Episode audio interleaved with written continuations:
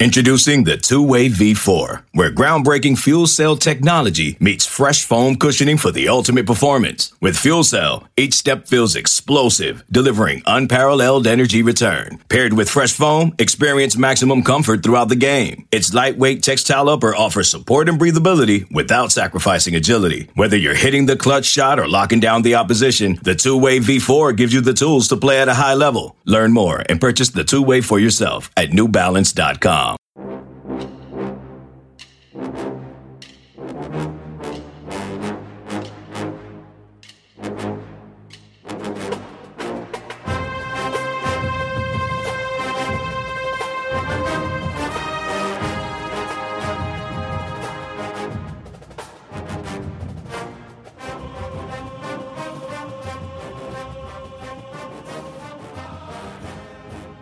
Good morning, Bucknoters. Welcome to the Bucknuts Morning Five here on Monday, September 27th, 2021. I am Dave Biddle. I am very happy to be joined by the Dean of Ohio State football recruiting, Bill Kurelic.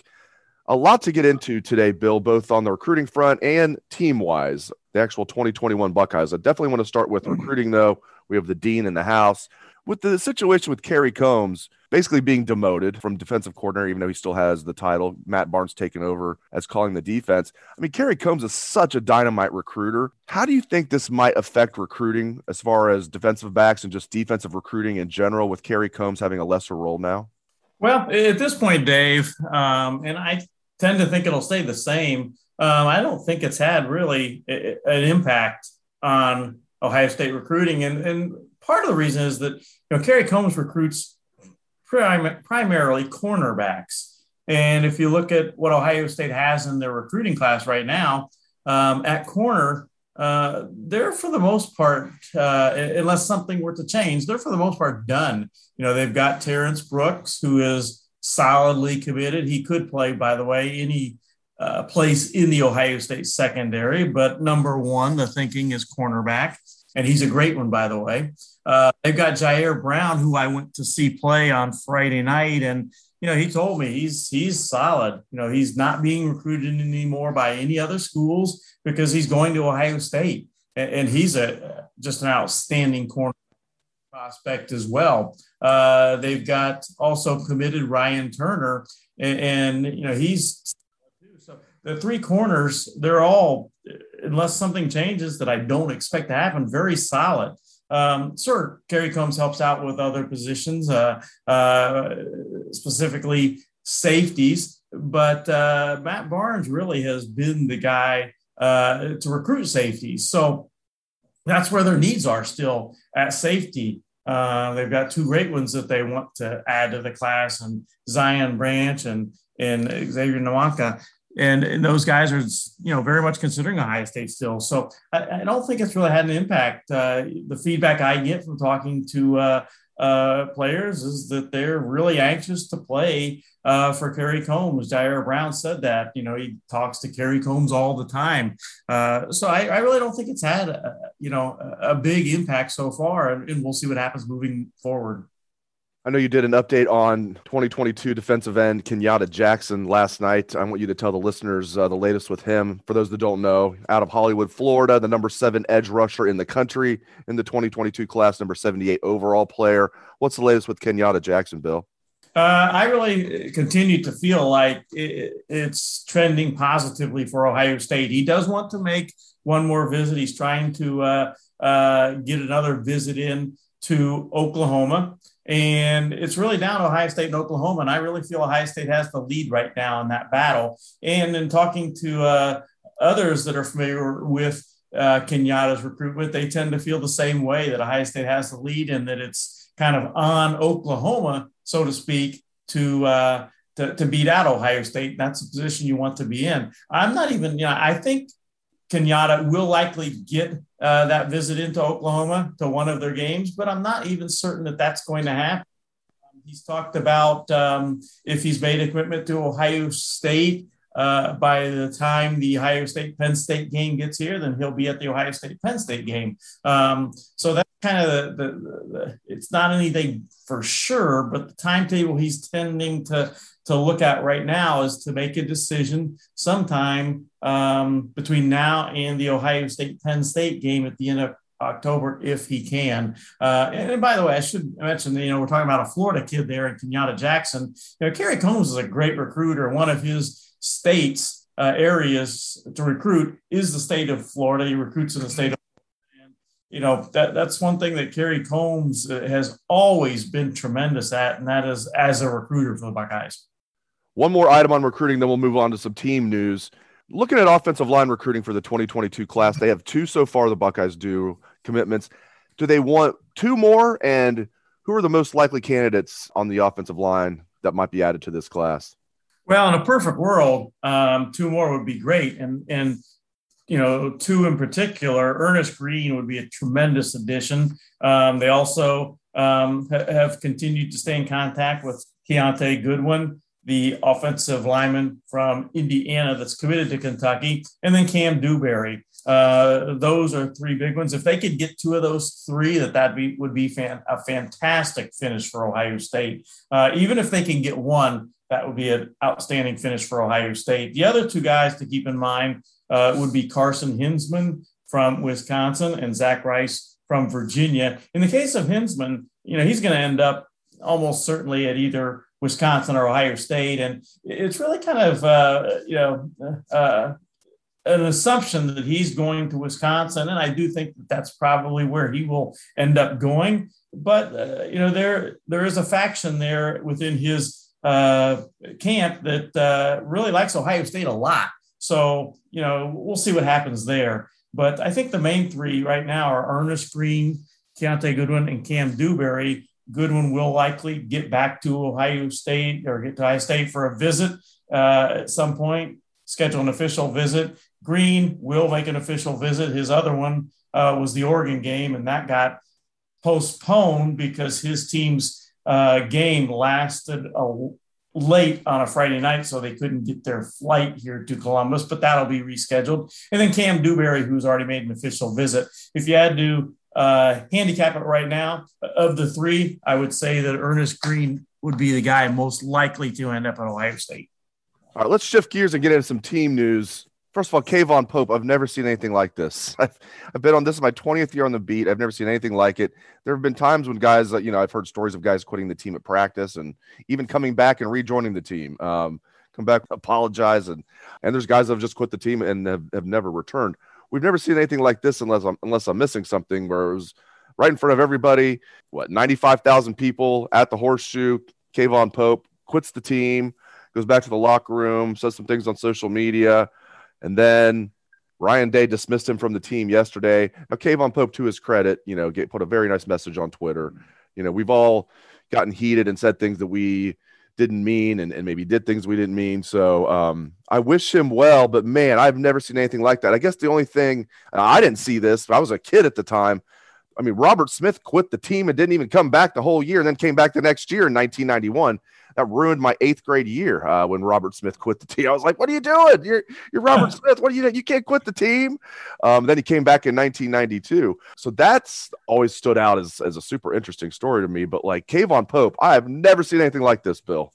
Well, I, I would agree. You know, being uh, an old guy. Um, the 35 years I've done this, I can't ever remember anything like that. And, you know, Dave, what was kind of the most bizarre thing to me is that you know you mentioned that it happened during the game. It, it was it was being talked about during the middle of a play. Uh, you know i'm i'm watching the game and and um, during the middle of the play and i believe it was uh, I, I don't remember the exact play but it was a play that ohio state was going for a long gain and instead of talking about the play the announcers were talking about K'Vaughan Pope quitting the team just bizarre that uh, that would be happening um, during a play that Ohio State is getting a long gain on, and they're not even talking about the, the play on the field. They're talking about something else. So it was truly bizarre. Um, I, I, guess I would put that at the top of my you know, in-game bizarre things to ever happen, and then it's an unfortunate thing to happen. And like you said, uh, to his credit, Pope, you know, I guess put an apology for yeah, put an apology on Twitter afterwards later on, and and and I was glad to see that. But uh, I don't think you know Ryan Day had much of any choice in in that matter of what to do in that situation, and and everybody moves on, and you hope for the best for everyone. That's right. I mean, you you coached for years. You coached, you know, um, even before your kids came along and they were in sports. Then you coached all of your kids in sports. Um, and correct me if I'm wrong. I hate to put you on the spot here on quote unquote live radio. This is not live radio. Live podcasting. We're definitely not live, as everybody knows. Didn't you coach the lead singer of Twenty One Pilots, Tyler Joseph? Um, I didn't actually coach him. Um, he uh, he was at the school uh, that my kids went to school at, and he was a player there. And I, I kind of coached uh, my kids at that school. I was actually the head basketball coach at then Dublin High School, which had nothing to do with Tyler Joseph. Uh, but my kids had gone to the school uh, and, and, played at uh, the school Tyler was at. So I, I, know that family very well. Tyler's father, um, I coached for him. Tyler's father was the girls head basketball coach at Worthington Christian, and I helped coach uh, some teams there, basketball teams there. So I know that family very well, just outstanding family. And, and, and Tyler Joseph, my goodness gracious, he was an excellent shooter. Uh, he could knock it down uh, three point uh, with tremendous accuracy. So I know that family very well great band. I mean, they're unique. They're not for everybody. I personally like them a lot, and they're huge. Are you aware of how big Twenty One Pilots are? I never, I never knew that until uh, I kind of found out a little bit later after they had ga- gained their fame. And oh my goodness, Tyler Joseph is this, you know, a star of uh, of something like this. I couldn't believe it. um, but yeah, they they are huge, and um, we, we we kind of call it uh, jokingly the uh, the Joseph compound. They have a uh, they live is uh, in Central Ohio, and they have you know n- numerous members of their family uh, have houses there and all. It's a really really neat situation. And and uh, my son played basketball with another one of the Joseph, Zach Joseph, who also is a tremendous shooter. Uh, they went to high school uh, somewhat together. Zach was a little bit older than my son, but uh, yeah, uh, their fame and and all it's just been incredible. Yeah, they're huge in America. Obviously, I love that they're from Columbus. That's so cool that they still live here, and they're even huge internationally. Like if they do a concert in like Asia, they'll they'll sell out huge arenas. They're eh, you know and outdoor venues. They're they're even huge internationally. Anyway, got off course there. My point was um, before I brought up Twenty One Pilots, I brought went on a tangent there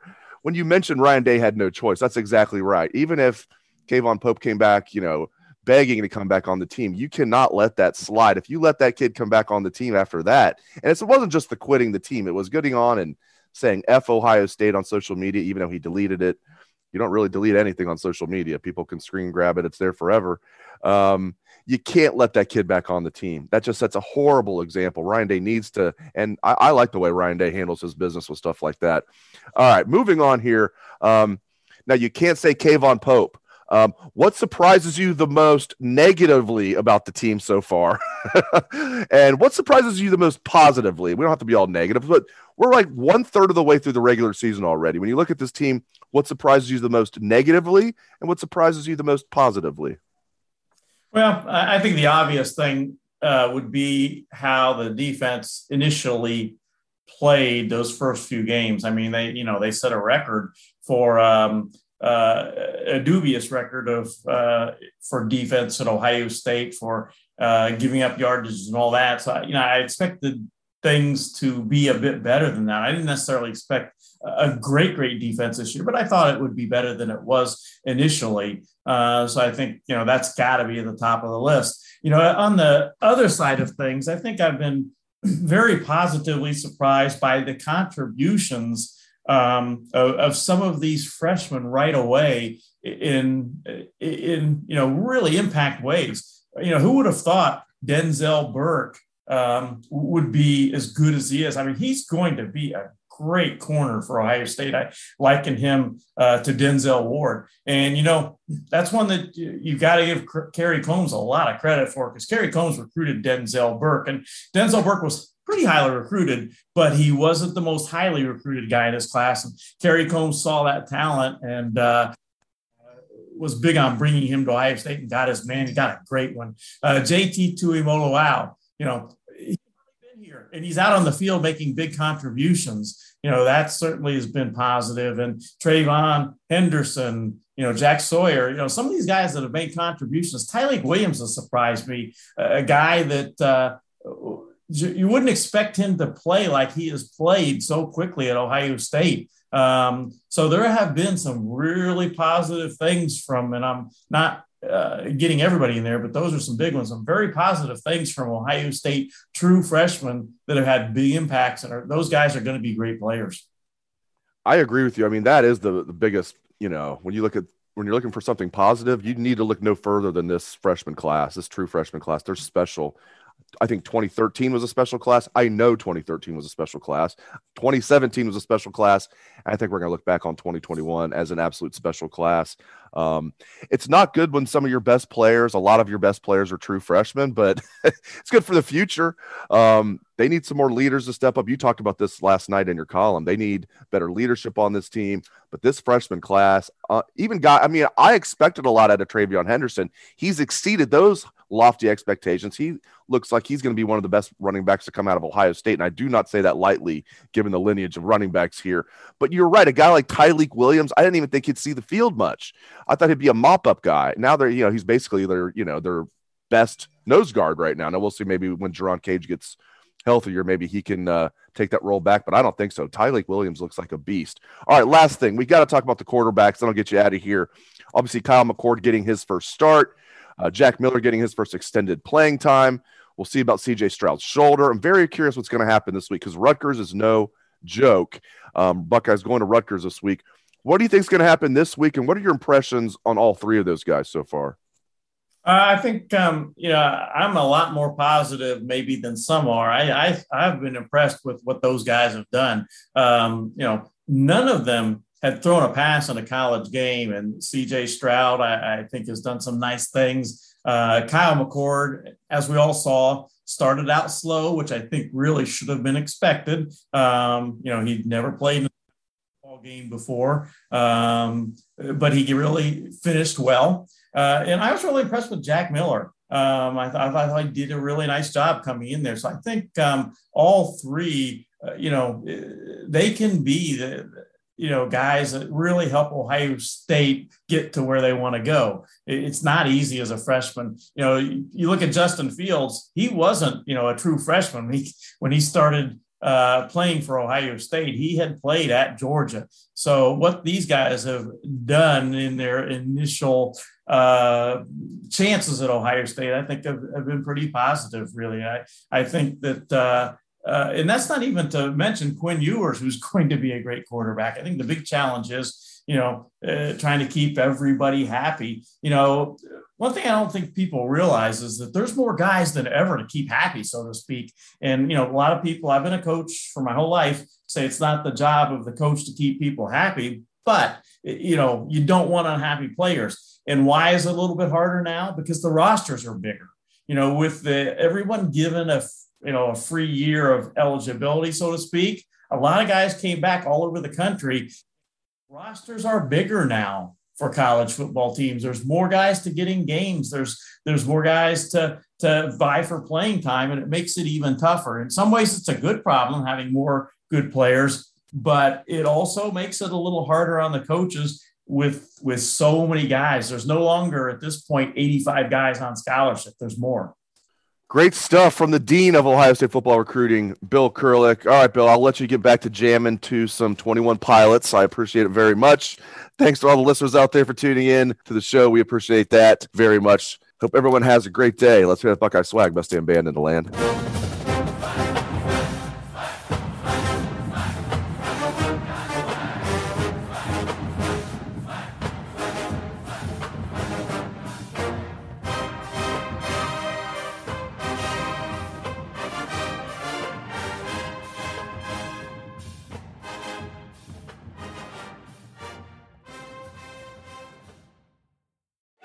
You can now relive the best moments of the UEFA Champions League 24 7. The UEFA Champions League channel is a new 24 hour streaming channel serving non stop goals, highlights, and full match replays from the world's most prestigious club competition. Reminisce on your favorite moments, legendary players, and brilliant goals with the UEFA Champions League channel, streaming around the clock on Pluto TV and the CBS Sports app.